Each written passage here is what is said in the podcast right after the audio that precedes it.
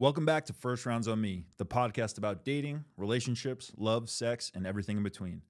I'm Steve, along with my co host and First Rounds on Me founder and CEO, Joe Feminella.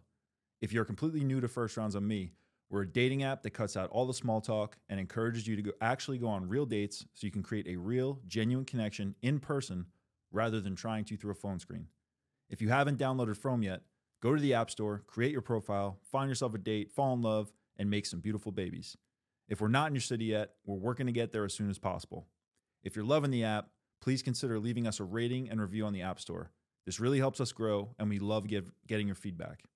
If you have a Frome success story, we'd love to hear all about it and feature you on our social media. Today's guests are Maddie Orlando and Aidan Browne. Maddie is the founder of Artless, a clothing brand built on the fundamental desire to inspire those who wear it to feel confident in their expression of self. Additionally, Maddie and her sister Lauren are the co creators of the Call Your Friends podcast, where they chat about fashion, skincare, beauty, health and fitness, and more. Aidan is in his last semester of USC Film School and is currently directing and producing short films and movies. Maddie, Aidan, welcome to the show. Thank, you so much. Great to have you guys here. Excited to be here. Great to be here, guys. Uh, how are you? Uh, we like to start with that, just checking in with our guests. How are you guys? I'm good. A little tired today, but good. Okay. Yeah. Likewise, uh, I think a bit tired. Lots of traffic today, but otherwise can't complain. Yes, Joe. Joe's a little a little late I'm today. It's been a rough late, day. but today was today was Fashionably. actually actually a traffic day. No, It was really bad. It, it was definitely a traffic day.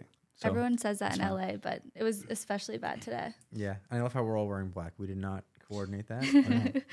I like it. I love it. Well, I wanted to start, Maddie, with um, the importance of family. Right. I know you're very close to your family and your, your siblings specifically. hmm Right. So can you talk about maybe how that's kind of shaped you and, and gotten you where you are today?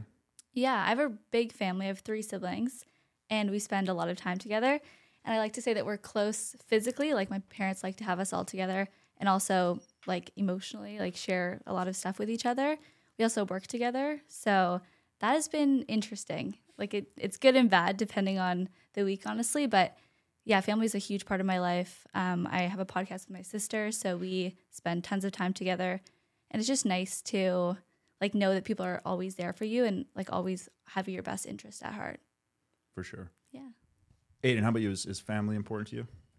One hundred percent. I think, um, unlike Madison, I'm an only child, and um, so I've grown up very tight with both my parents. I think at um, at at points almost too close, um, very close proximity. But um, my dad comes from a family of eight, and my mom from a family of six. So I've been around a lot of people. Every year we have trips, and I, I do work with my mom as well. Um, so family is very important. Cool. Yeah. Are you from LA originally? I am. Yeah, You are, I'm- okay. I'm born and raised here. Cool. Yeah, that's the. I mean, we rarely get people who are from LA and also that are close to their families. Like usually, Really? Yeah, I would say usually either an expat of LA Right, or Right, right. Y- you kind of don't have a strong family dynamic. But it's so interesting and amazing to have two guests because I come from that background as well. Like I'm super close with my family. Uh, they're in New York though, Especially is- New York. Yeah. Yeah. which is kind of I'm kind of jealous in a way that you guys actually get to live in LA and have your families around. It's so cool. Right. But uh, yeah, super interesting. Yeah. Is a, a big family important in terms of children? Do you want to have a certain number of children? I did think that like when I was growing up, I'm like, I'm definitely going to have four kids because it's the only thing I ever knew, obviously. But now I'm like, four kids is a lot of work. Like I feel for my parents now because I'm older. I'm like, I don't know how you did that. Oh yeah. Joe's one of four as well. Yeah. So Oh, how really? far apart are you and the siblings? I'm the oldest, and then my sister's 24, and then 20 and 18. And So how old are you? 26. Okay, So, so, it was like two of us, little break, and then two more. yeah, so Hmm. we were. I'm 32, then I got 31, then 29, and then 27. So it's four, six years apart. Mm. Pumping them Yeah. out over there. Yeah. back to back to back. Shout to out, shout out to Jackie. Um, what I do want to ask you, what does a great first date look like to each of you? I feel like I haven't been on that many first dates. Like I've met people through friends or like in a more casual Yeah, setting. casual setting. Um, I'm trying to think of like what an amazing first date would be like. Well, let's say you, you meet someone through friends in a casual setting, and you're like, "Oh, I really like this person." Mhm. Right. Right. What would a like? What would be the next step? Would you go on a proper? Seriously, how we Yeah, met. yeah, okay. So Madison and I met at actually through a friend of ours at Soho House.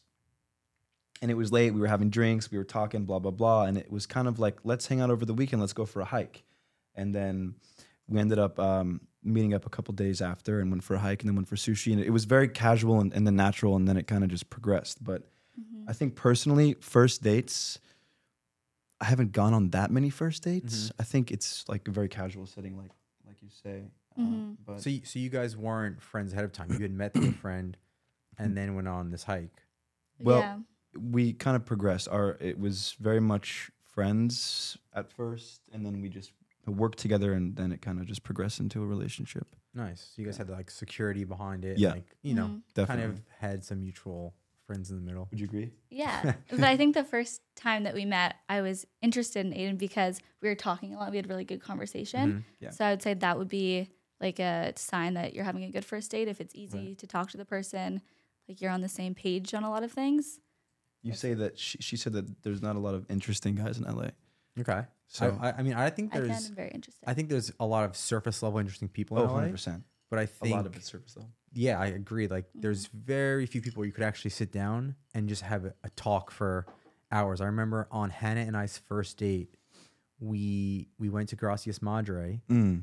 and the waiter had to come over three times because we were just talking so much, Mhm. and they were like, you know, like you, you guys, want to ready? order That's a food? And we were sign. like, oh, like we were legitimately like sorry, but we were just so engaged in the conversation, and I think that's a great yeah. sign. You know. It's it's it's the key, I think, to a healthy relationship.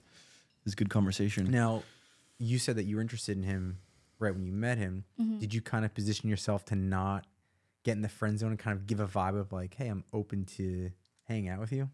I personally didn't feel like I was in the friend zone. You did or you didn't? Did not. Okay.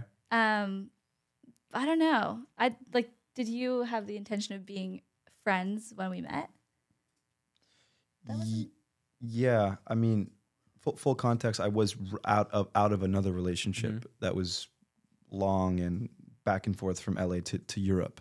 So I was kind of in the stage of like, kind of winding down and figuring out what I wanted next. And then I think Madison and I just hit it off, and it was very natural.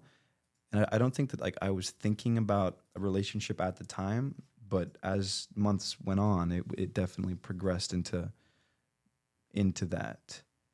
But I'm trying to think back. I mean, we we, we hung out a lot though. Well, I think that It, it was like every day, gym, you know, going to lunch, do, doing stuff together. I think it just built a nice, solid foundation. yeah, and I think those are like really good indicators when you're not looking for a relationship. Yeah. When- like same with me. Like when I got out here, I wasn't really looking to be in a relationship, but the connection was so deep that I was like, okay, let's keep hanging out because I Mhm. just enjoy hanging out with you. Right. and see where it goes. Right. Whereas opposed to, I think some people look for a connection Mm. and maybe they kind of settle because they're like, I just want to be in a relationship with somebody. Right. And that first person that gives them kind of what they want, they're like, okay, I guess this is good enough for now. I think Mhm. one thing that I learned um, from my mother is that she always kind of ingrained this this thing into my head where if you re- if you're looking for something, it's kind of hard to find it, and if you, sometimes it blindsides you, and then it turns into a good situation. So definitely, point in fact. In, Yeah. in this case, Yeah, and we always talk about how it's m- much more attractive, right? If someone else, because there's people whose main mission is to find somebody, right? Right. And they don't have a higher purpose or they don't have something that's driving them in life, right? right. And I feel like when someone has that, it makes them more attractive in general, and it kind of allows a relationship to potentially happen or more organically as opposed to like doing everything to try to get Right. a particular person. Also, I think when that happens, you, you don't you almost some people almost take the first person that shows interest in them as opposed to finding like the right person or the person they want to try with. Yeah, they're I just agree. trying to like slot somebody into the position of boyfriend or girlfriend or whatever it is, rather than finding someone who they really want or like will really add to their life. Yeah. Yeah, I always think it's more attractive too to have your own thing going on, and then yeah, Yeah. if the person if you meet someone who's really great and like adds value, it's amazing. But you're not looking for them necessarily. Yeah, love that. Exactly. Uh, so you said you had gotten out of something. Were you guys ever on dating apps? I was on Raya, but not seriously. Um, I feel like that's what everyone says That's what- absolutely what everyone says. because Yeah. it's just not real. But not so not really. yeah. Okay. I think I downloaded Tinder once or twice. I don't see you as a Tinder guy. I don't see myself as a Tinder guy either. I think I downloaded Tinder and Bumble maybe when I was for the wrong reasons. Maybe when I was on a trip somewhere with with my friends and we just were like, well, who's in town? But um no, I've never been one to really like fully give my all to a dating app. So it seems like you guys are like really intentional about who you give your time to, who you get into relationships with. Like where where do you think that stemmed from? Like especially like you know you're both really good looking people. You're in LA. You're young. You're around all these people probably. And I'm sure you both get pursued all the time when you were single. Right. How did you kind of kind of understand like I don't just want to hook up with people and date people. I, I actually am true to myself and want a more real thing, and I'll wait for that to come along. I think for me, I was always really busy with work, and that made it easy to not get distracted by guys or like wanting a relationship because I didn't really feel like I needed it. Like I always, this is what I used to say to myself. Like I feel fully fulfilled in my life with the stuff I have going on, whether it's my family or work stuff. So I don't feel like I need something. But if I find someone or I meet someone out or whatever it is, that's great. And like I'm definitely interested in potentially pursuing something, but I'm not looking. But then I'm like, I'm sure there'll be a point in my life where I should start looking, but I just didn't get there yet. Okay. Nice. Yeah. Well, I actually had that question for later, right? So I was going to say that you seem very independent and confident being by yourself, and and you know you seem good by yourself from what I gathered from my research. Um, but still, as a woman, right? Did you feel pressure from either society or family or anybody to get into a relationship and start to go down that path? Not family, luckily, but definitely society. And also, I'm from Toronto, so it's a little bit of a different mindset than LA. I think in LA, it's not abnormal for people to be in their mid 20s and like not settling down and having kids and stuff. But in Toronto, it's a little bit more. It's not like a small town, but more of a small town small town mentality. So some of my friends are getting engaged and getting married, and I'm like, hmm, is that something that I should be thinking about Right. too? But luckily in LA, I think there's a lot of people that are doing their own thing and are not following a traditional path necessarily. So I like that. Um, but yeah, I definitely have thought about it. It's definitely a thought I have even still at this point. Yeah, Yeah, I couldn't agree more. Like just um, you know, we're in our thirties and back home the pressure to get in a relationship and to get married and have kids was, you know, so heavy on us as well. And we always talk about like in LA, I feel like age doesn't really matter. I know a lot of people say that, but I really feel like here it Mhm. doesn't matter Yeah. because everybody's like you said, working on a passion or a goal and it's like it's more of a mindset than an age thing. And we are like risk takers being here and you know, being those people who are going to be changing the world, whether it's through film or clothing or modeling or apps, right? And like people will appre- appreciate us one day, and we're kind of living our passions, and they're living vicariously through us. Right. Yeah, I don't think that, or something I've had to realize is one path is not necessarily better than the other. Like it's easy to compare yourself to someone else who seems maybe further along in their life Mhm. because they're married or whatever like objective we see as like the next step, but it's not necessarily that they're further along. You're just on different paths. exactly. I think that's yeah, that's a, an Very well amazing way said. to look at it. Yeah. Yeah. Very well said. So now, is your family in Toronto or here? They go back and forth. Okay. So my dad works in Toronto, so he's there most of the time. My mom likes to be in LA, especially in the winter. and then my siblings work in the entertainment industry, so they spend time here, but also like to be back in Toronto as well. Nice. I'm the only one that's actually my younger, my youngest sister goes to USC, so we're both here permanently. But then the other two go back and forth. so cool. Cool. That's awesome. Um, so this is kind of a two-part question, but they're they're very similar. So I'll ask them together.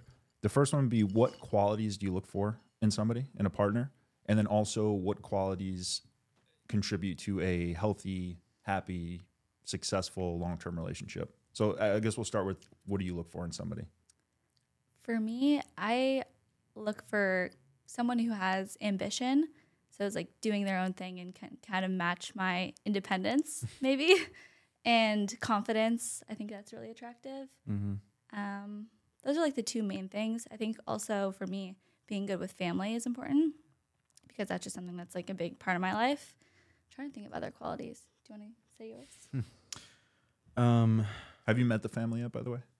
I have met everybody except the father. Oh, now is that Okay. purposely set up? No, he's No, just he's not just- here he's- very he's- often. Busy guy, Okay, Yeah. but I Okay. would. I'm I'll meet him definitely. I feel like Excited. you'll pass that test. I think so. With yeah, for sure. Yeah, you're good with parents, Aidan. I'm I'm good with parents. um, the question was my the qualities I look for in somebody Mhm. to maintain a healthy relationship. Um, Or at the beginning, and then like you know when you first meet somebody.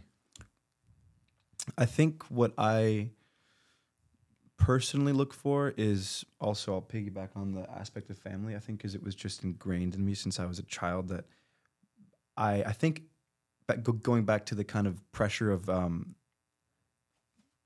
getting married at a specific age. I think the pressure that I had was more of you need to marry someone who has a good family Mhm. life, someone who's connected to their mother, their father, their siblings if they have them. Um, and so I think that for me was always in the back of my head. And um, I think with Madison, she has such a good connection with all of her siblings and her mom and her dad. I think that to me is a, it's a healthy number one. It's a healthy foundation, and I think that it also just proves um, stability in all aspects of life. Um, I think another big one for me is just having a good sense of humor.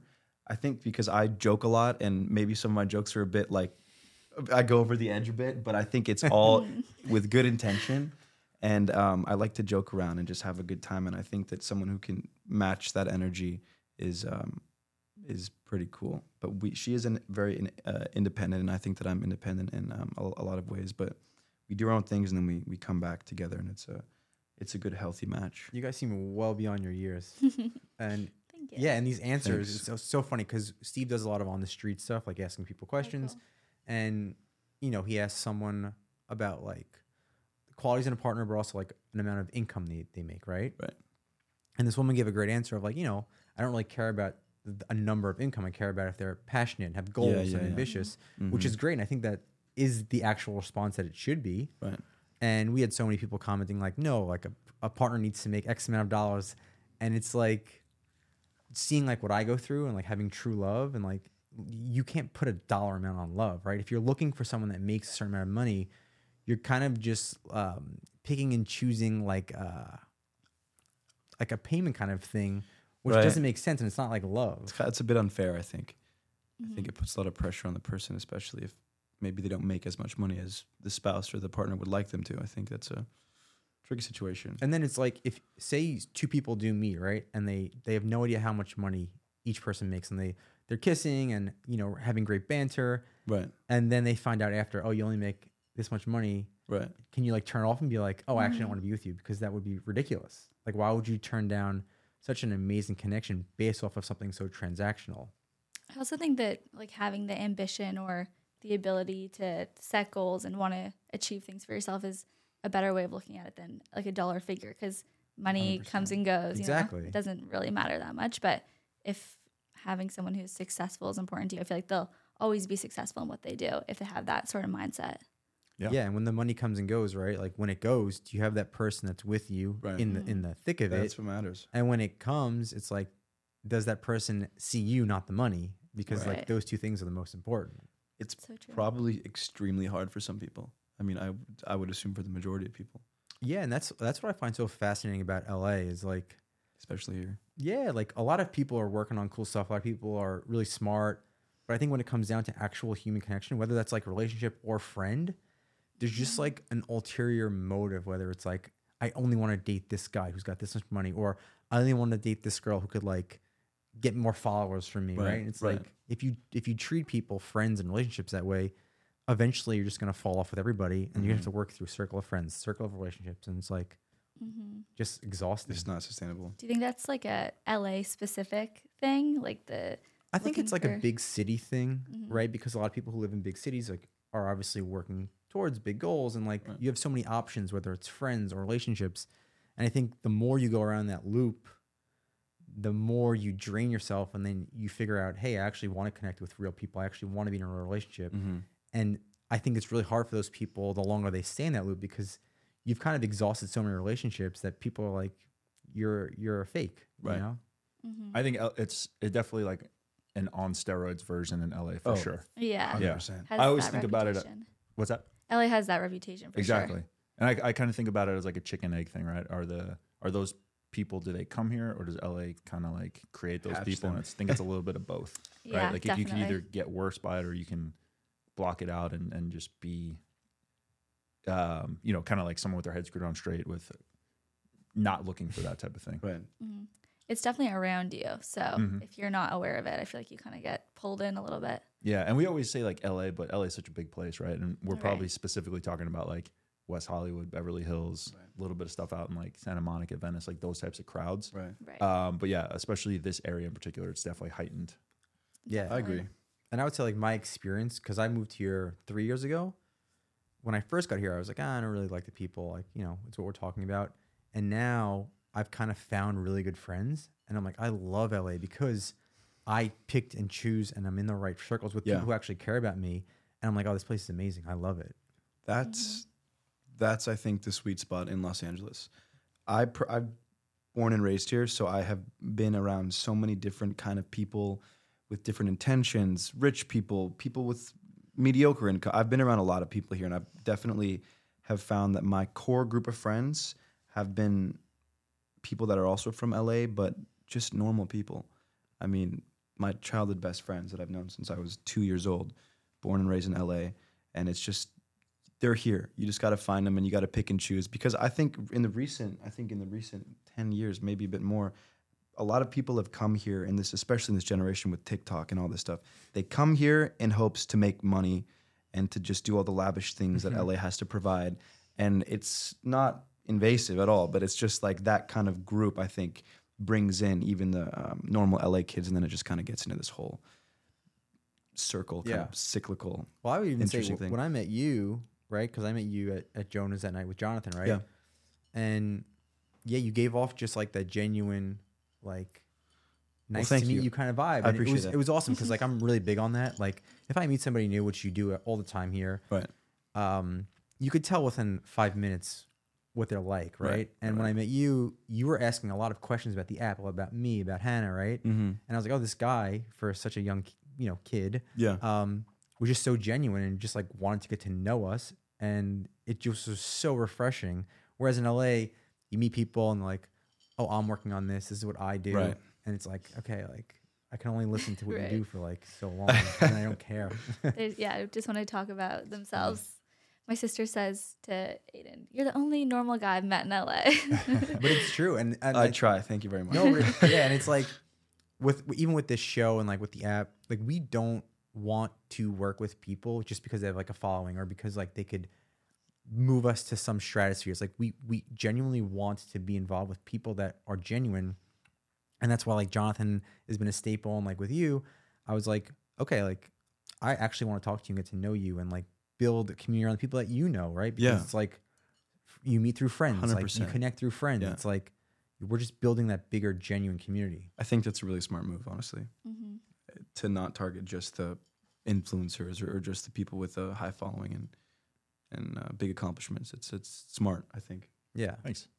Yeah, well, we kind of learned the hard way too with just getting the wrong, trying to get the wrong people on board at first, and realizing either, uh, I mean, if you're looking at it like logically, that their followers are fake or like, Right. um, you know, bots and stuff, but also just from a like Joe saying a genuine standpoint, like we want people who actually believe in it, and their audiences, you know, have a similar belief to us. So, also for the record, when Joe said he moved here in 2020 and didn't like the people, I was the only person he actually knew here. So he didn't like me apparently. Oh no. Um, so- Really? I don't know how that makes me feel. You That's didn't been- count. um, well, what are uh, I want to talk about non-negotiables for a relationship? What are some of your non-negotiables? Hmm. Let me think. I don't know if I have like any hard and fast non-negotiables. I think it's more so I have like standards or things that are important to me. Um, but I'm trying to think of like one thing that would be completely off limits. Maybe someone who like didn't have a plan for their life or like didn't have much ambition. Like that's really important to me. But What about know. general, just a general turnoff maybe? And I'm I'm going to exclude being rude to wait staff because that's what everyone says. Yeah, that is bad. That would be a big turn off for sure. Being rude in general, like that sort of attitude, I think is a turn off. Um, I don't know. Can you think of any non negotiables? I'm sure I have a couple, but my mind is blanking. Um, let me think.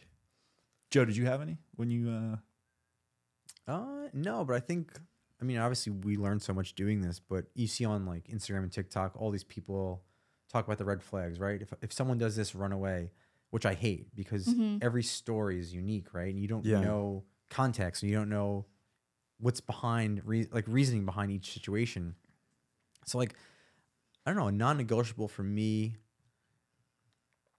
is probably someone who just didn't have the same outlook on life as me, right? Like I think the main thing that Hannah and I really connected on was like we wanted to make a lot of money, but we wanted to give back. We wanted to help people and like we had we wanted to have a family, right? And I think just that genuine like you could feel someone's genuine and, and intentional, right? Of course. And I think I've always been trying to embody that with this app. And when I met her, yeah, she was really pretty, and uh, maybe that's why I initially went out with her, or it helped because like she was really pretty. But then talking to her, it went from okay, this is just going to be a one-time date with this person into oh wow, like not only is she really pretty, I'm really attracted to her, but her morals and values are so aligned with mine, which made me more attracted to her because once you could start to see a future with somebody, it just it just sets you off in a different a different light with that person. So 100%. uh, yeah, I think a non-negotiable, just an outlook on life for me. Yeah. Mhm. I think Yeah. one like obvious one or like more clear would be not wanting to have kids because that's important to me. Mhm. Um, but otherwise, I think non-negotiables are a little bit simplistic, like you're saying. Like it's more of like you can't really say red flags because everything has a backstory, or there's just things that you are more willing to negotiate on than others. I think. Yeah, for sure. And all these people that talk about red flags, you don't know the feeling you have for each other, and you don't know like we always we, we had someone talk about if a guy doesn't answer you, or if a guy pulls away after the second date, run away because he's not interested in you. And I was like, that's so not true because Mhm. after my second date with Hannah, I pulled away because I liked her so much and I got scared. And you just don't know what someone's thinking on the other side. Right. For sure. I, I kind of agree, and I think um, I don't know if I would call it a non-negotiable, but I think just having the outlook on life. But I, I I think one of the things to me that really makes me like a person and have some sort of like um, I'm very comfortable with you, and I can see if uh, a, a long term is not judging people. Mm-hmm. And I think not judging a book by its cover, especially, and giving people the benefit of the doubt to an extent. I think Madison has that quality. Um, and yeah, just people who judge. A lot of people in LA judge. Oh, It's, it's yeah. For sure. inevitable to not want to judge people here. Um, but I think if you can get beyond that, especially not being from here, I think it's um, a really good quality. Yeah. I agree. And I'm sorry, go ahead. No, go ahead. Well, I was just gonna say, I'm glad you brought up the not. Um, you said kids or marriage? Kids. Kids. Okay, because what I was gonna say is we had a matchmaker, celebrity matchmaker. I don't know. I did that because she ma- makes a celebrity matchmaker. Shout out Allie. Um, and she had a she had something where she said basically the three. I think she might have even called them non-negotiables. But in Mhm. order to set someone up, it's how do you feel about marriage? How do you feel about kids and religion? Those are the Mhm. three that if there's any one of them off, they probably unless it's like a very unique situation. Won't. Religion. Yeah. Interesting. Yeah, I think religion religion's interesting too because like She's probably talking more extremes. Yeah. Yeah, that's for for because like if someone was demographic. like if Hannah was really religious and since I'm not, I'm just like whatever. I'd probably be like okay, like I'll be religious for you, I guess, because I don't really care. I see both sides actually. Mm-hmm. Okay. I think if or if you both had extreme or like more set views on religion, it would be important to you that you would find someone that shared similar views. Probably Did you grow up pretty religious? no. Did you go to a Catholic school? Um, I didn't go to a Catholic school, but I I went to a school that like practiced religion, but I didn't. I wasn't religious personally. Mhm. But um, yeah, I think those are the- are the type of questions that don't on like your dating app profile. They say like, do you want kids? Yeah, Um, yeah. Do you do drugs? Stuff like that. That are I guess those would be people's non-negotiables. yeah, Yeah. Right. And we even have options where it's, you know, drink sometimes Yeah, or drink often, right? Drink often, drink sometimes, don't drink. Yeah. So yeah, I think those things are important at least to if if you have a very strong position on them, right? Mhm. Just to filter through. Hundred percent. Yeah. for sure. Uh, wh- all right. So what about once you're in a relationship, what are the things that you find to be most important to have a happy, healthy, successful relationship? Like, you know, there's obvious things like trust and communication, but uh, you know, maybe what else, or, or get more specific on those if you, if you think they're. And how long have you guys been in a relationship? Not very long. We've been long. seeing each other since like December. I Okay, say, so it's but, getting there. But like, we've been picking up. j- dating for like a month. Like a month. Okay, Yeah. It's Okay. very new, but it feels like it's been going We've on been for, friends for a quite, long quite some time. time. nice.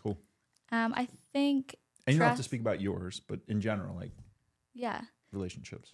I think trust is super important. That's probably number one for me because I feel like if you don't have trust, it will causes so many other problems. Even if there aren't issues there, like you're always going to be expecting there to be problems. So that's number one. Communication, I could probably be better at. Aidan's actually very good at communication. So Good job, Aidan. I think Thank you. that is important, but I am not the best at it.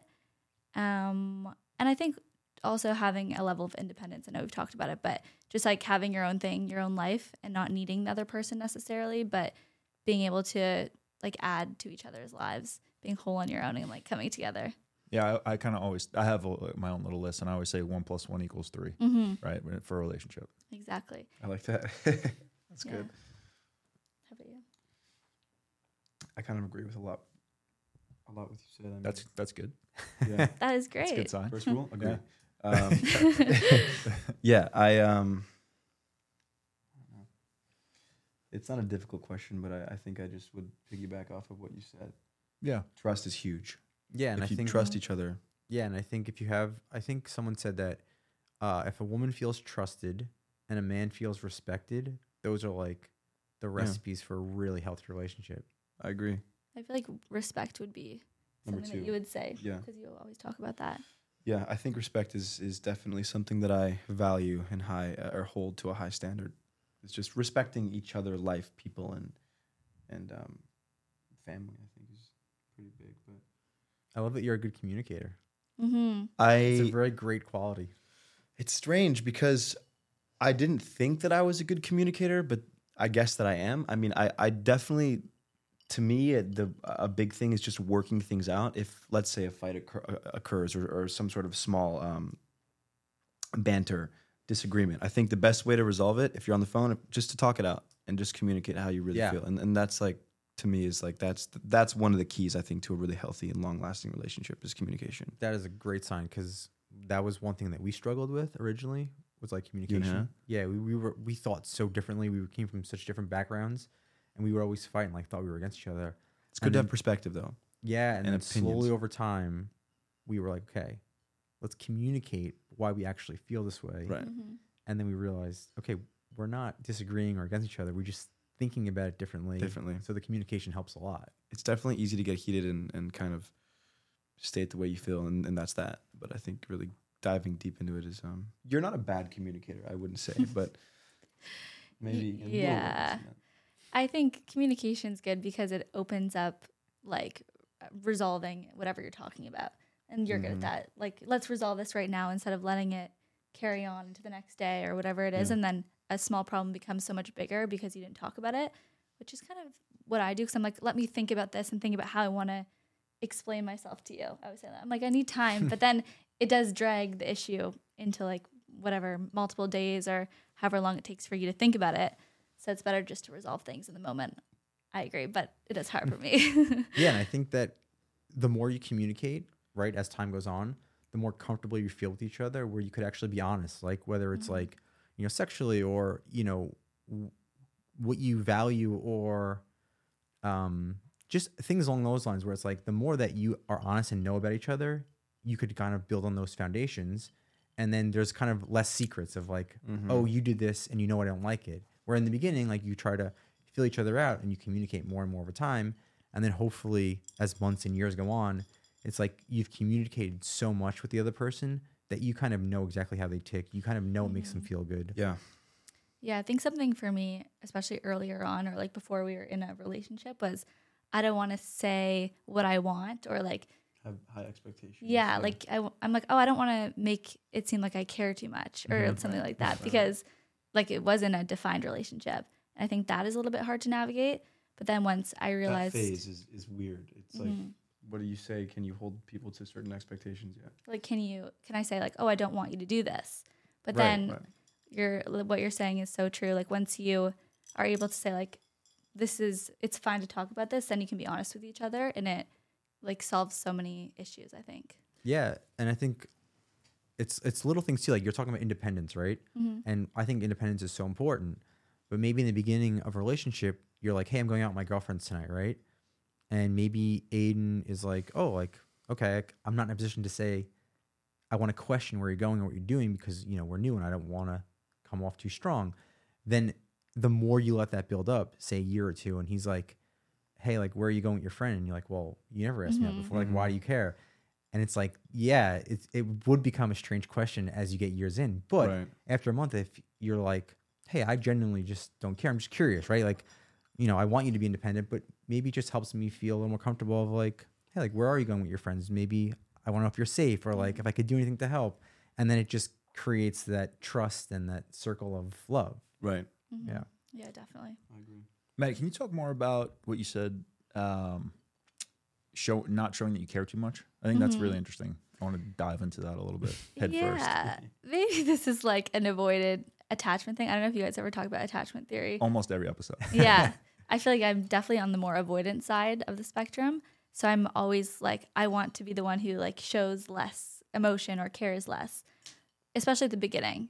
Intentionally, Mm, or I not really that intentionally, but I kind of realized I was doing it. And I think it's because we had a period of like not being in a defined relationship for so long, where my past relationships, I entered a relationship where we're like, okay, we're boyfriend and girlfriend more quickly. So then I'm like, okay, I'm allowed to show that I care or whatever it was. But in this one, it was a little bit different. So I found myself doing that more, um, but I don't think it was super intentional. I don't know. Yeah. I just learned this about myself recently. Yeah, we always talk about those two methodologies, I guess, or ways of dealing with things. And uh, yeah, it's interesting. Like, I would say I'm an avoidant just because I don't want to avoid the situation, but I know that if I'm an aggressor or coming off the way that she is and, you know, fueling that fire, it's just going to create a big disaster. Bigger Whereas I'm like, okay, mm-hmm. let me pull myself out of the situation. Hopefully, this whole situation calms down. I'm, I'm not that I don't care as much, but it's like it's not as exciting me as much as it's exciting her. Yeah. So let me just take a step back. Hopefully, that diffuses a lot of the situation. Mhm. Yeah. Yeah, definitely. Aidan, Aidan seems very secure. Yeah, I would say you're secure for sure. Secure I- attachment I- style. I think so. Honestly, I'm, I'm not too. I haven't read too much up on the attachment theory to be honest. So I uh, don't think I can really classify myself on the spectrum. But I would say that from um, I'm probably opposite of hmm of you. hmm I think so too. Yeah. Well, I think that makes sense with communication. 100%, Like yeah. if you guys ever fight, you want to communicate, and it's not an attachment thing per se, but it's like, hey, like, what's the problem? Like, let's get to the root of it. I think that to if there's a problem, or I'm also just a very um, upfront, straightforward person, kind of blunt, straight to the point. I think um, in certain aspects, maybe that's not the the best way to handle situations, but I um, do think in that stage where it was a little bit um, not in a relationship, a little iffy, not iffy, but just in that middle Undefined. in the Mhm. undefined stage. Um, she was def. I definitely saw a, a change once we made it um, clear that we were in a relationship. She was like, "Okay, I, I don't have to Have feel or act this way. I, I can Mhm. be myself fully and just kind of act like we're in a relationship." So I think there is. I think it's good to an extent. I, I do because then you don't put yourself on the line so much and then end up evidently getting hurt. Yeah. But, and building the trust, yeah. right? I think it's smart. Do you think that you got your communication um, skills and got comfortable? From, was it from your parents, or did you have like a household where you guys talked a lot and talked openly? From my Spanish mother, yes. Um, Mm, she is a uh, very communicative person. She will always, I mean, very loud person and just always wants to either um, heal a situation, mend, or get to the bottom of something. It's rarely an instance in my childhood where she was quiet about something. If there was an issue, she would confront it right away, but in a very respective and kind of, um, she maneuvered situations very well. And my dad was a bit less, um, not confrontational, but just didn't communicate as well. And that's something as an only child, you know, you have two people that you live with for your whole life and you see how they act. And when you get to a certain age, you understand how each person's personality um, works with each other. And I definitely got my communication skills from my mom. Is your Um, father American or? My father's Canadian, actually. He was born in Canada. Oh, Ah, you got that Um, tie. Yeah, he was born in Canada, and then um, kind of his father was in the military uh, in in the Air Force. He uh, was a pilot, so they um, traveled everywhere. I think he lived in the Philippines and France and a bunch of places, but um, born in Canada. Um, uh, so it was. Um, I think it's just also in the Latin blood to just kind of talk and work things out. So I, I definitely appreciate that um, skill from my mom. That was a beautiful response. yeah. That was really beautiful. Thanks. Yeah, and I think you, from what I know, I don't know you too well yet, but um, you know, what we do is we take qualities from both parents or Right. whoever's in our lives, and we try and make the most out of those qualities, right? And it seems like you did a really phenomenal job taking communication from your mom. I, That's I have cool. my ups and downs. I can't say that I'm a great communicator, but I, I definitely uh, try my best to um, communicate as best as I can in, in specific situations. But you know, nice. Yeah, I feel like ups most guys, from my experience at least, aren't great communicators. So I was like, you're really good at explaining how you feel, or like you're not shy to share your feelings, which is kind of hard to find. I think it goes back. Uh, I'm not sure if you guys ever bring up just the topic of emotional intelligence. Yeah, I like think deeply. We talk about it. I think that it goes into that realm where my mom is um, a little, maybe too much of an um, emotional intelligent being. Uh, I think there's a fine line where uh, between IQ and, and EQ or EI, I guess. Um, but um, I, I think she was very emotionally in, intelligent and uh, was able to very empath, and, uh, and it kind of just allowed me to naturally grasp that. Yeah, I think situation. EQ is so much more important than IQ, especially as you get into the business world. And you know, we're seeing that because you deal with so many people, right. and the more that you can relate to them and yeah. manage them and lead Mhm. them, that's more of an EQ than an IQ, right? And I think if you have a good EQ, you have such an advantage in life because the key to life is to understanding people and helping people and growing Right. with people. So yeah, I agree with that 100%. And I think the She's LA good thing, at that. Most women have great EQs Yeah. they their intuition is is great from what I learned from Hannah. But I think I think you're exactly right about guys in LA from because we get a lot of women on the show, right? And most of them are trying to date or trying to find someone that they actually want to connect with. And I think maybe this is not I don't want to shit on LA guys, but it's just more of like a I have all these options. I'm this broy guy. You have to cater to me. I don't really Mhm. care how you think because if you don't treat me the way that I want to be treated, I'll just go find another one of you. Right. And it's like, well, that's not a good way to look at it because you're not treating the other person as like an actual human who you are going to try and understand. You're just treating them as, you know, the here and now option when you can just get the next best option. hmm Going back to the avoidance conversation, I feel like that was another reason why I was like, I don't want to seem too eager early on because I feel like that's usually how girls are with guys, especially when guys act like they do have a lot of options. Like then girls are like, I need to find this per- or secure this person. I'm like, I want to be the opposite of that, which is maybe not great as well, like to be on the other end of the spectrum, but that's like something I was always To me, conscious that's of. more attractive, I think, personally. I think so too.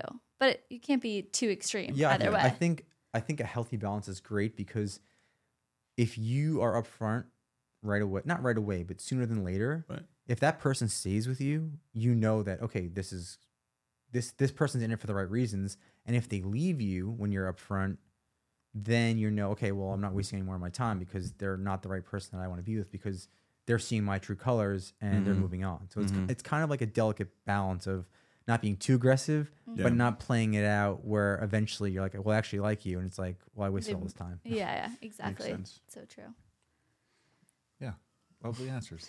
Appreciate it. And that's why I think it's very important these days with like the rise of podcasts and there's all sorts of like if you know if you're to look online, right? There's all sorts of crazy definitions about like what masculine means these days and what feminine means and Mhm. everything. But I think the rise of podcasts and just like these types of conversations have like allowed men to like kind of get more into their feelings and be more like Right. generally accepted and Yeah. actually encouraged by society. I think it's really cool. I think it's like just as kind of a safe space to, even though safe space you put it out on the whole internet, but safe space to have open conversations. We'll get made fun I of agree with someone. you fully. I think th- this is also a very safe space, just to put that on the record. But I do Thank you. think that podcasts, uh, um, people really open up. Mhm. They talk about their lives, their feelings, and I think it's a great thing, especially guys. I do agree with you 100%. Thanks. Yeah, and I always say like I, I like to prepare, but I hate to look at the questions because I almost feel like I'm not as present and I don't get to like listen as well as I could. Um, but that's that's what Joe's great at also. And um, so I guess moving on also, what is the best relationship advice you've ever heard or given or both? Because I feel like we're all experts at other people's relationships, right? And Mhm. telling other people what to do. But is there anything that sticks out that you've heard or um, you know maybe helped somebody with? I always tell my friends, I don't know if this is good advice, but they'll be like, What do you think I should do? Like, should I stay with this person or not? And I'm always say, if you are happier without them than with them, then you should end it. Mm. Or if there's like so many problems that are coming up and it's causing you so much stress and anxiety that you wouldn't have in your life, then you should be on your own or find someone else who doesn't cause that because I feel like those issues never really get resolved. And if you get more and more serious, the problems just get bigger. That's great advice. Really good advice. Yeah. I don't think I can top that, but I can say I can say that at some point, whether it be that weird undefined phase in in a relationship, maybe beginning or in a long term, you got to sit down with yourself and ask yourself a series of questions and just see if you're doing good now or if you were doing better beforehand. I'm not an expert, but I do think that checking in with yourself and just making sure that you're good and you're healthy and your stress levels are managed and your life is in good shape. Um, I think that's just the best way to kind of assess if you're good in a relationship. But also calling friends and just call your mom, call your dad. They probably know you best. And um, I, I definitely have been in a position where I've called my mom a million times and had lots of conversations. That's the best advice I can give. Yeah. Call your mother. All right. and I, I love the first thing you said, especially well, both things. Obviously, I'm gonna call my mom as soon as this is over. uh, I'll wake her up because she's on the East Coast. But um, the first thing you said, I think one of our other recurring through lines of the show is Jay Shetty. His name comes up all the time, Love him. and I think every it's, it's so funny. He's like the new cool wave, which I love Yeah, because he's the best. that's who we want to embody. Jay Shetty. He's a podcast. Oh, we'll send you Aidan. We'll Yeah. send you a bunch of Please, yeah. can listen to his episode with Kendall Jenner. You'll love it. yeah. Oh, we love Kendall Jenner. yeah. But one of the things that he says, uh, and I'm gonna probably butcher the actual um, quote or whatever, but he says like he checks in with his partner all the time and says like, is this relationship like I mm-hmm. think going in a direction or, or growing in a direction you want it to go in? So Right. not only checking in with yourself, but checking in with your partner and making sure that it's headed in the right direction. I think is is huge. So, so huge. I feel like you said that to me recently. You asked me, you're Yeah, like, I do often. is everything good? Like, are you happy right now? Which is, he's great great He doesn't Yeah. need Jay Shetty. He's yeah, he's you on keep up with I'm sure I yourself. definitely do. yeah, but I feel like people don't really ask that question. So it is a good thing to bring up in a relationship. Yeah. Yeah. And another thing he said, which I actually like to follow, is like when when Hen and I first started, you know, fighting or you know dealing with things, I would ask a lot of people's advice, right? And it actually mm-hmm. made my opinion less clear, which I didn't like, and I started to listen to outside noise. Yeah. And one thing that he strives for is like, don't really let your problems outside that circle unless you have to, because you're not going to get the feedback and response that's going to help your relationship. Yeah, the issue with asking for relationship advice is people can only give you the advice through their own perspective or experience. So it's not really objective advice, it's just like what they think from what they've done or learned in Yeah. their own life. Exactly. I think there's a specific group of people you could ask. Yeah, and I think when goes- you yeah when you said your mom, I was like, yeah, Sometimes maybe. yeah, you I should. value my mom's opinion because she has my best interest. Whereas like if I was dealing with something serious and I told a friend, maybe they'd be like, well, I actually want you to in, in their head, I actually want you to be single so like we can go out more. It's like Right. that's not really good advice. Probably not the per- the right person to ask. right. but I definitely think that mom, mom, you got to pick and choose when to call your mom. I, I think, but in, Right. in in the right time, it's definitely will be. Especially for mine, she'll give me an unbiased op- opinion, which I think is hard. 100%. But I think the other issue with talking to your friends about your relationship is you usually only tell them the bad things. I was talking about this with my mm. best friend recently. And then your friend thinks of your partner as like this bad person, but obviously they don't So see the 99% that's amazing.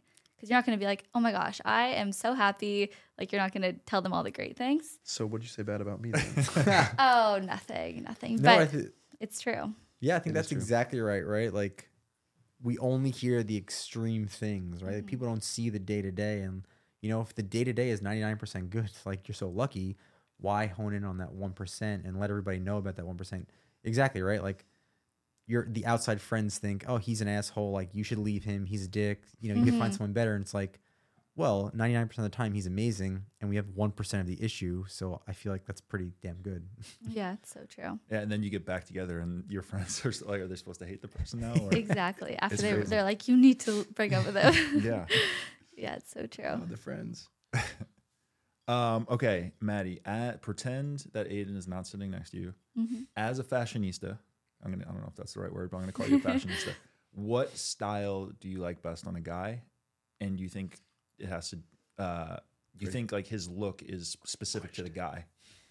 Um, I think that fashion is important for guys. I I like admire when guys dress well. I think it is a great quality. And before moving to LA, that wasn't really something that I saw that much because I feel like guys in Toronto like just didn't care about clothes, or it was kind of uncool to care about clothes and what you were wearing. So uh, you do have really good style, actually. Thank you. Um, but like in terms of what outfit looks the best, I feel like people can wear whatever they want as long as it is like put together nicely and they're confident. Like I think it's cool to be confident in what you're wearing and to care about what you're wearing.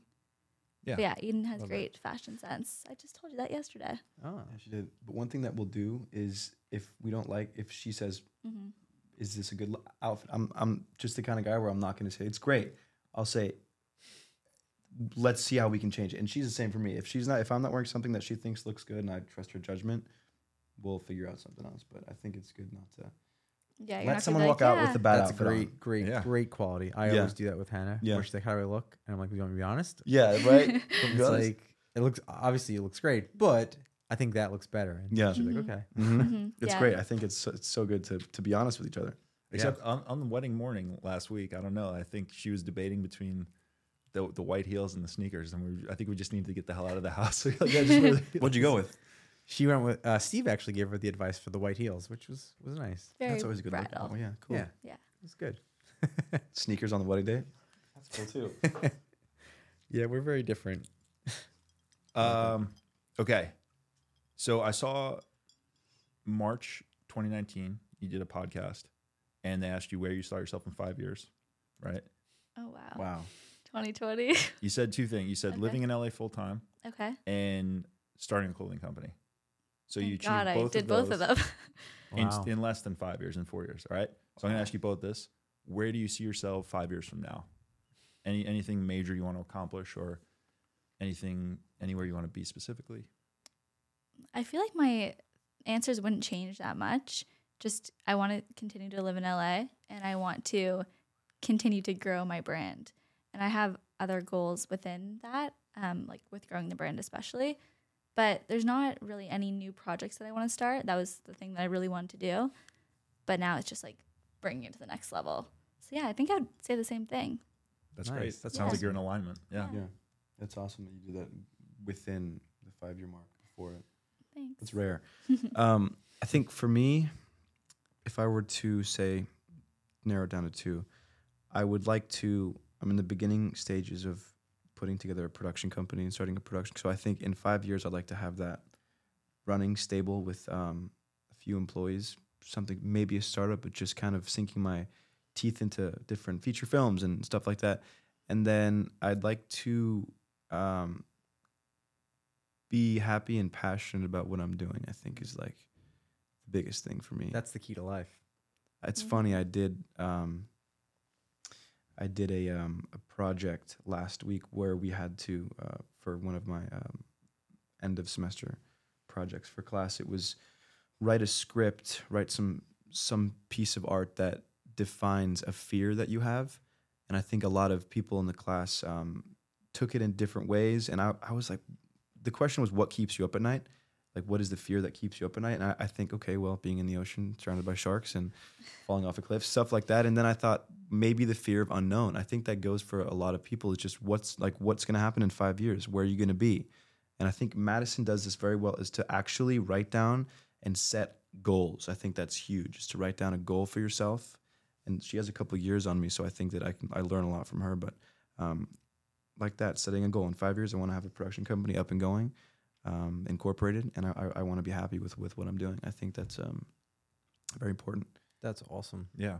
One thing I listened to yesterday, which is directly tied to that, is the most successful people get to where they want to go to because they know where they want to go to, right? And I think that's what setting goals is. Is like Right.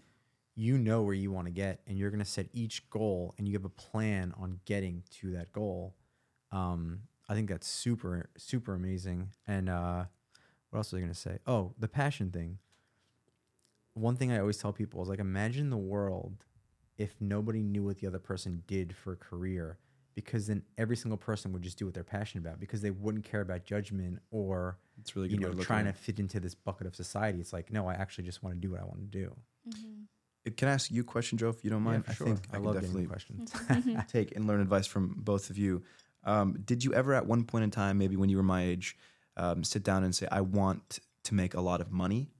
And do you think that drove you at all? Because I, I got a not a big debate, but definitely it was an ongoing um, topic with a couple of my peers. Was that a lot of people? I think we were just recently in the desert, and um, one of my buddies, uh, which we both didn't agree with that much, was like money equals happiness, and that they just stri- strive to make money. And I think it's like it would be great to have a lot of you know monetary freedom, but I think that um, at least for me, I would love to do something that I'm passionate about, but that also comes with yeah. So with I think as it's an amazing question, and I think how old are you? 20, 21. 21. I think for a 21 year old, that's the best question you could ask somebody because when I was 21 was the most stressful year of my life because I had no idea where I was going. Right. Right.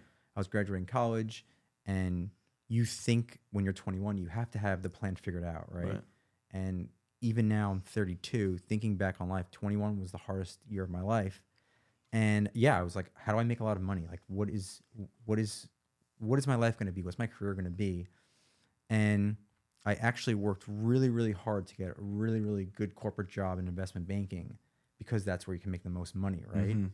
And I did all that. And I had my quote unquote dream job working with all these Ivy Leaguers for this investment bank, making a huge salary at a young age, say like 26, right? And after going through that process and doing all that hard work, after two years, I was like, I hate this. Mm. I was like, I absolutely hate this. Right. And I then went to another corporate job and it was a little better, but I was still like, making money is great. I of course I want to make money, but why would I why would I live a life that I'm not happy and passionate about when I know I have more to give, right? Right. Right. So doing this, yeah, there's a potential to make a lot of money and you know, that that would be great if it happens. But literally every single day we wake up and work on the app, I appreciate every single day Mm. because it's so much fun and like what we're doing is like actually something that I'm passionate about is helping people connect and hopefully people find love and like building a project with my friends and Yeah. and just yeah, we don't make a lot of money now. That could happen. It's great, but every single day doing something you're passionate about, we are luckier than anybody else in the world.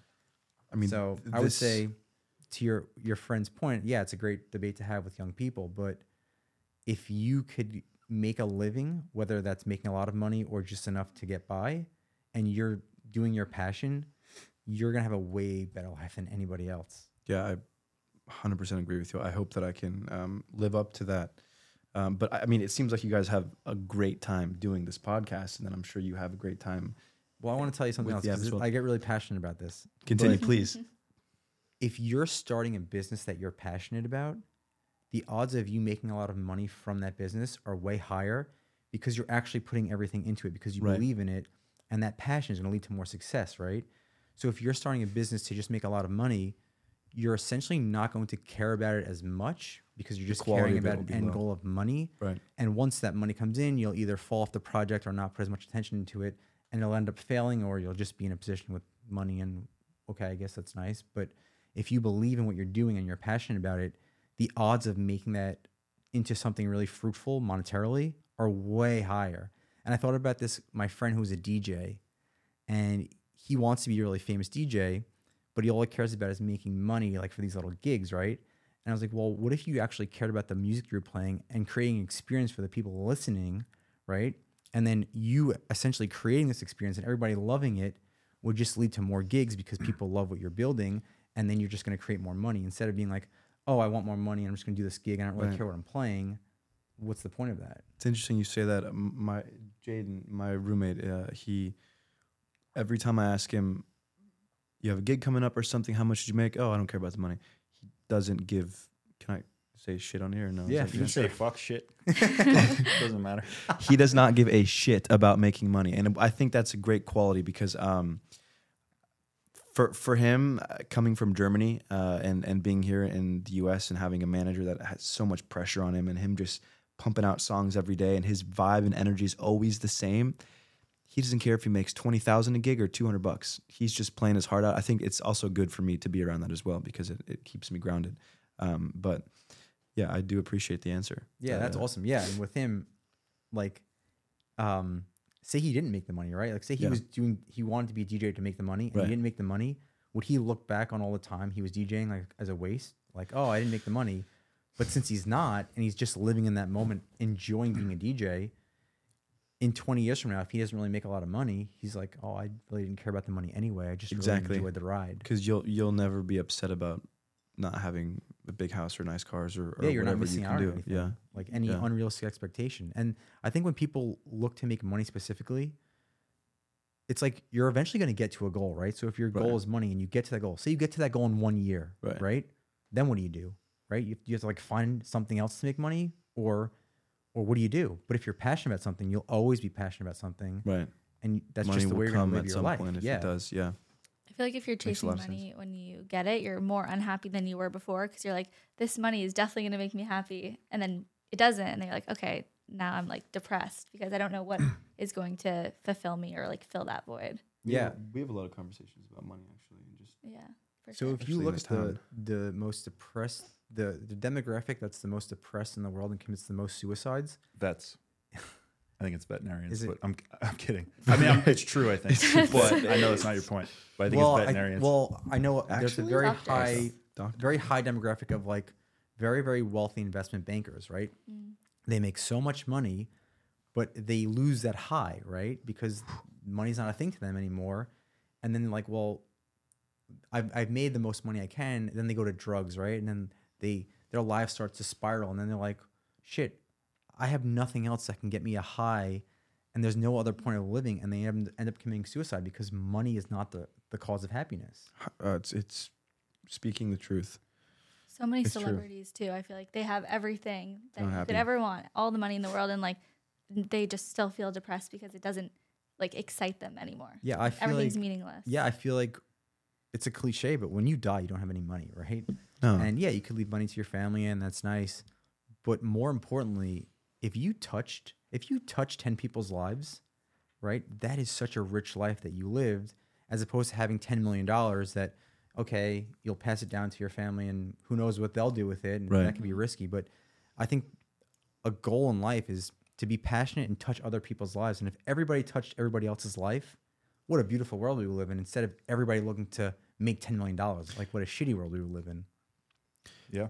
I mean, especially being here in Los Angeles, you're around a lot of money and you're around a lot of people who have a lot of things and stuff.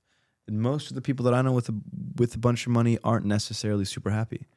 I think the people that I know who do make a good living and who are um, also happy, like I like you said, have a really strong passion. Yeah, and you could do both. Yeah. Like that's the perfect world, right? Yeah. If you do your passion and you make a lot of money, Yeah. that's great.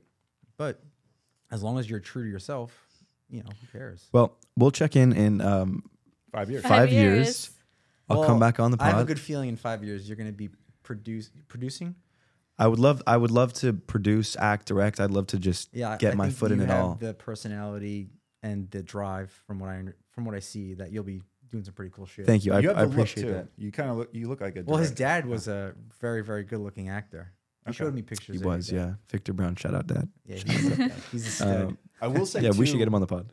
just kind of going off what Joe said, I uh, I quit my day job a month ago, and I was making decent money, no, nothing crazy, but decent money. Didn't hate my job, wasn't stressed, liked the people I work with, but didn't really like the work. But the past month has been night and day. Like waking up every morning doing this and this alone. Can I ask what you did? Uh, I worked for like a so it's like a real estate development, but we did module uh, modular construction. Oh, so like cool. where we build it in a factory Right. and assemble it on site. Nice. Um, so, and I was the only person out here, didn't have like on the West Coast, didn't have to commute, could kind of have a flexible schedule. But like now, I'm like excited to wake up and get to work. Like there was kind of just a job. So, and makes- it trickled into your passionate life too. I Yeah. mean, your personal life too, because you looked.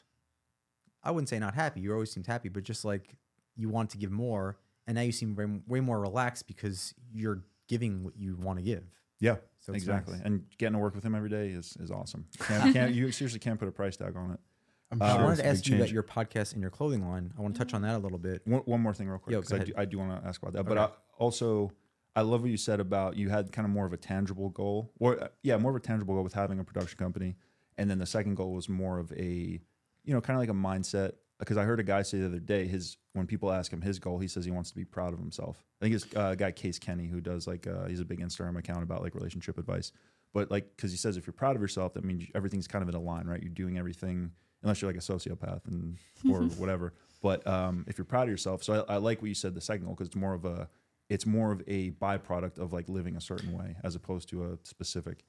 And there's also one more thing I'll let you go because No, please, there's a. Hunter Thompson quote that I love um, where he he gives advice to a friend and he basically says beware of looking for goals and instead look for a way of life that you enjoy Mm. and try to make a living doing that. And I think that kind of sums it up. I mean, everything we're saying is kind of on the same page, but all these things obviously help reinforce the idea. But I, I am a big believer in trying to make a living doing what you love. It's such a good topic. I think this needs to be talked about at least a couple times a week with yourself, with people that you know. But just I like to ramble, but just quickly before we move on to the next yeah, I topic. cut both of you guys. Um, I'm sorry. No, No, it's fine. Uh, all three of you. um, before we move on to the next topic, I just want to say that um, I think another thing that I also am a little bit not hesitant, but I'm just I want to make sure that, and maybe you both have thought about this, and you as well, Madison, but um, just feeling like you've achieved and will maybe leave a legacy or feel or felt like I did this. That this is great, and I feel I feel good. I feel happy. I feel like I did this, and it's a, it's an accomplishment. Do you guys ever feel like that? yeah, I that feel like realm? what drives me in life is to make a difference, right? Right. We spoke about that a little bit earlier. I don't know what that difference is, right? If it's touching ten people, but having an, some type of impact on the world, right? Like Right. what's what's the point of being part of this world you can't make if you back, just yeah. die and people yeah your family's going to care when you die but what if nobody else is like oh yeah he lived and Mhm. died and that was his time on earth Mhm.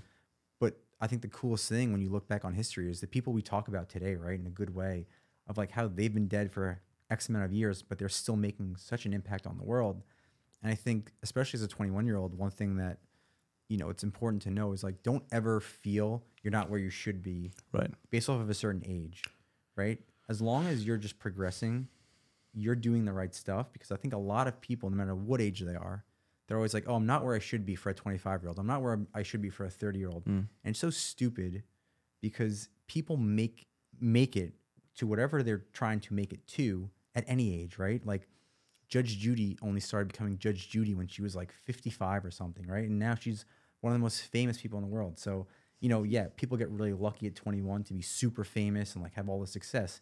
It's so rare and you should not try and live your life with those rules. Mhm. So, as long as you're progressing each day, don't ever be like, shit, my friend's 25 doing this, I'm 25 doing this. I feel like I'm way behind in life.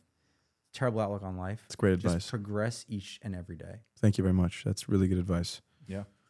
Yeah. And I'm just a big, I've become a big believer in byproduct, right? Like if, you know, whether it's wealth or success or all these end goals, I think that they should be a byproduct of like living a life that you are proud of, enjoy, and actually enjoy doing the stuff every day is the best way to do it, I think. hmm I, I agree. I think it's also good to feel like you're living up to your own personal potential. Like, am I doing the best that I can in this moment with the resources that I have or the place I'm in in my life? Instead of comparing yourself to people around you, kind of comparing yourself to yourself, like what you think that you can achieve. I think that's the best way to look at life. And I think a lot of people are like, oh, I don't have the opportunity to do this, or I don't have the opportunity to do that. And it's like, well, you have the opportunity to be a better version of yourself today than you were yesterday. Right. So true. And yeah, maybe maybe you don't have the capabilities of being a CEO, or you don't have the capabilities of launching a fashion line. But if you're trying to maximize your capability, that's all you can control, right? So if you're being your best self, then you're living a life that is full of whatever you can give. Mm. Mm-hmm. Totally. Mm-hmm. I agree. So I want to, maybe we can wrap with Maddie's, uh, I want to talk about your brand and stuff. But uh, first, let's hit you with the rapid fire round. So it is time for our speed dating rapid fire hot seat interrogation presented by Craig's. Thank you, Craig's, for the uh, lovely to go drinks. What are we drinking tonight, Joe? Aperol spritz, right? Aperol Yes. Spritz. Spritz. Great choice. Beautiful spring evening. uh, so it's just going to be your basic rapid fire round, um, presented by Craig's, of course. Thank you, Craig. Um, so you can, whoever wants to answer first, if you have an answer, you can go first each time. So Okay, it's just cool. going to be kind of rapid fire. Uh, what is the best thing that happened to you today? This podcast, obviously. I was literally going to say being here, this podcast. Yeah. Love it. Okay. We know you still got dinner ahead, so I'm hoping that that answer is still true before you go to bed tonight. I'm I sure think it it, will I be. think it will be. Okay, It cool. will. Uh, what is the best compliment you've ever received? That I'm a good communicator. I'd, I'd, I'd say, Love it. Hmm. I don't know. Okay. Can't think of one. or that I'm good at cornhole. Actually, Ooh, all right. Cornhole. Challenge accepted. Yeah. Well, Challenge that? accepted. Yes. partner. I would love I would love to play some cornhole. Let's do now, it. Okay.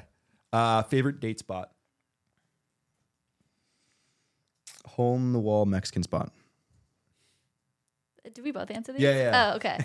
um, yeah, I would say like a not popular restaurant where you can like talk and it's not super loud. Cool. Favorite romantic comedy? I don't watch any movies, so. Well, Oh, you can watch- or, yeah. Um, How to Lose a Guy in Ten Days. okay. I watched that last night. Such a good film. Great one. Uh, a movie that made you cry, if you have one. But Never cried in a movie. I always cry in movies. Um, I'd say the movie that I cry, the, the Notebook made me cry a lot. Okay. Actually, so cliche, but yeah, we could go on about this. But yes, Yeah, oh we'll yeah. we'll go with that the answer. list is long It's rapid here as well. Uh, most played song on your Spotify. oh, jeez, probably Skeletons, Travis Scott. Okay. I literally don't listen to music and don't watch movies, so these You just I'm work on the terrible. She listens to music. Come But on. I don't like listen to songs over and over. I don't know how to answer that. Does anything have two plays? Probably, but I like Okay. so not a music This is person. a Kill Bill. Yeah, SZA, SZA's album. Okay. Do you have a go-to karaoke song? That's the next question. I do uh, moves like Jagger. Yeah, Ooh. Oh, okay. It's a high energy. I like it. yeah it's fun. I wish I could answer these questions. Okay. If anything pops up, uh, we're gonna do a marry, fuck, kill, but we're gonna go for the music, not the person. Justin Bieber, Shawn Mendes, and Kygo. So you get to music, not person. so one you can never listen to again. One you can listen to every day if you marry them, and if you kill them, or if if you fuck them, then it's like once in a while. okay, Who are the artists again? I'm sorry. The Biebs, Biebs. Shawn we're Mendes, and Kygo. Biebs for sure. Kygo. Yeah, Biebs for sure. Mary. Um, Kill Shawn Mendes, I think, really, I'd kill Kygo honestly. Okay. and fuck Kygo. Okay. All right. If you could have a drink with anyone, living or dead, who would it be? These questions are hard. Hmm. Hey, I this, always is, say this, is the, this is the rapid fire hot seat interrogation. I always say Kris Jenner, but then my sister recently said Howard Stern, who I thought was a really good answer Okay. because I feel like he would have a lot of insight. Okay. Mine would be Jay Shetty. Or Okay. Jay Shetty. I'd love to have a drink with um, De Niro, Robert De Niro. Ooh, We can make that happen. nice. I would die. That would be amazing. You amazing. could like De Niro a little bit. Oh, thank you very much. I would love to have a drink with that guy. Uh, where do you want to go on your honeymoon? Not necessarily together.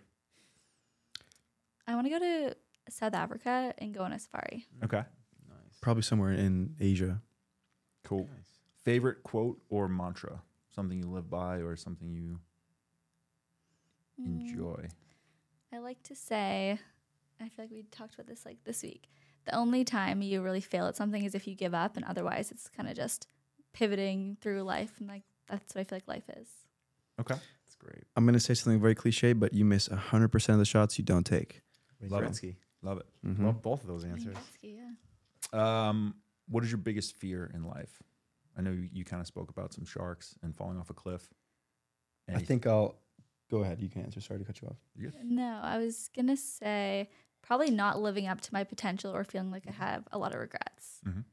Um, and then like the other type of fear, sharks are pretty scary, and snakes. I hate snakes. Yeah, snakes.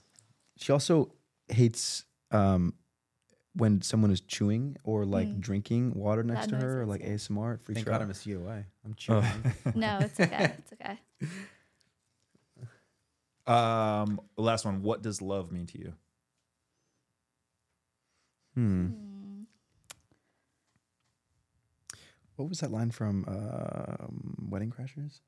Oh, we talked about that. Oh, last- yeah. last podcast. Oh, True love is your soul's Count- recognition of its counterpoint Yeah. or counterpart. in- Yeah, in the yeah, universe. yeah, yeah, that that's it. Yo, actually, I mean, we were Honestly, talking. Who were we talking to? That, Yeah. was our, that was our last podcast. It was, Yeah, uh, was it? Julia Barrett. Oh, Julia. Yeah, and we were just saying uh, we were talking about soulmates, and and I think that's a I think great. it makes a lot of sense, honestly. Yeah. yeah. I like that. I agree. awesome. Um, well, we do want to ask you about the brand. We know you guys have dinner in 19 minutes. So is it in West Hollywood or close? It's close by. It's close, yeah. Ask Um, yeah. So do you want to talk about the brand a little bit because uh, you started in what 2021 is when you kind of officially Yeah, February 2021 we launched, but I was working on it for like two years before that. Um, it was during COVID, so it kind of like we got off track a little bit, but it's been definitely a journey of learning how to make clothing because it's never something that I learned. I was not, I didn't go to fashion school, I wasn't a designer. So it's been a lot of trial and error. Um, but yeah, it's fun. We're still, we, so during COVID, I made a lot of loungewear because that's what people were wearing. Now we're kind of out of that and trying to figure out the niche that we want to be in. But it's been a lot of fun. Awesome. What's the name of the company? It's called Artless. Love it. Okay, Yeah. we're gonna order some. Oh, I'm I'll gonna send get you hats. guys Is it just whatever you women's, want.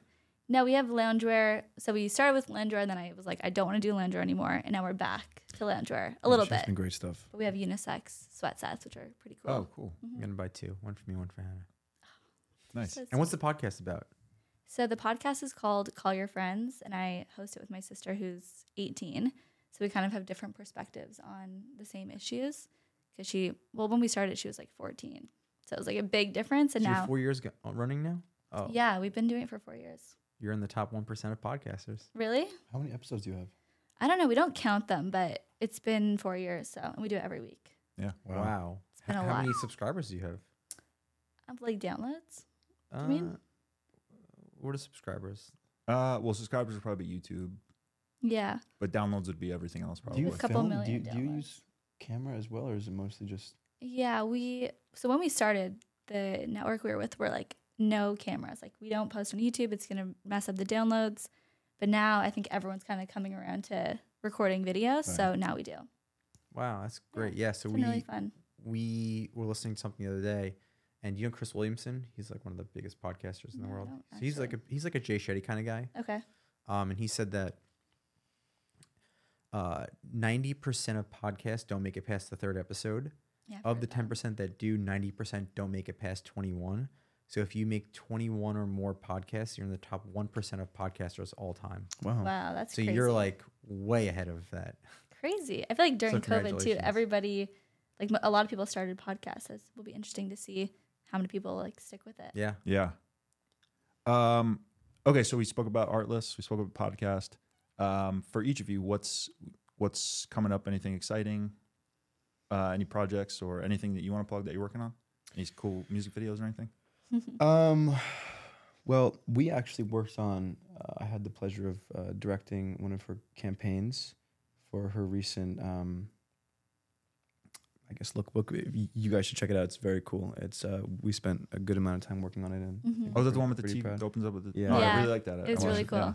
Yeah, that was definitely fun. So she's helped me open the door um, to kind of the fashion world. I think for me, um, I'm working on a, fe- a feature film coming up this summer, which is going to be very fun. Um, don't know much about it. Just know that I'm on for directing it, and it's kind of in the um, in the pre-production phase. We're going out for some um, cool people. It's basically about uh, the Cuban um, Revolution, Oh, and we're going out for one of my um, my good buddies. His father's Andy Garcia, and we would love for him to be a part of it. So that's kind of what we're uh, working on right now. Super cool. Um, awesome. so it's definitely something that's um, I think I'm here and that's over there. So I definitely would. I'm very happy to be there to to obtain that. But um, yeah, other than that, just some short films and stuff like that, but nothing too big.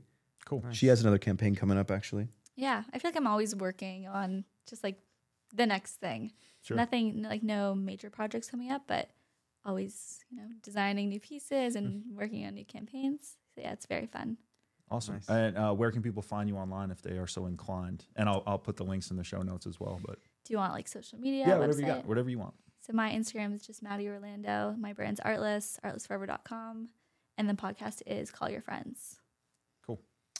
Uh, my phone number, email. No, I'm kidding. Um, okay, uh, my Instagram is Aidan M Browne, and uh, website will be up for AMB Productions in the next month or so. So look out for that.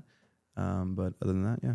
Well, hopefully we can afford you and hire you one day. That would be awesome. Oh, I will work for free for you guys, 100%. well, it's on camera, so. Oh, Uh, and you can find us on Instagram at First Rounds on Joe, at Steve Rossiter, and most importantly, at First Rounds on Me. If you've made it this far, thank you so much for watching or listening. We'll see you next time. For now, check out one of our past episodes.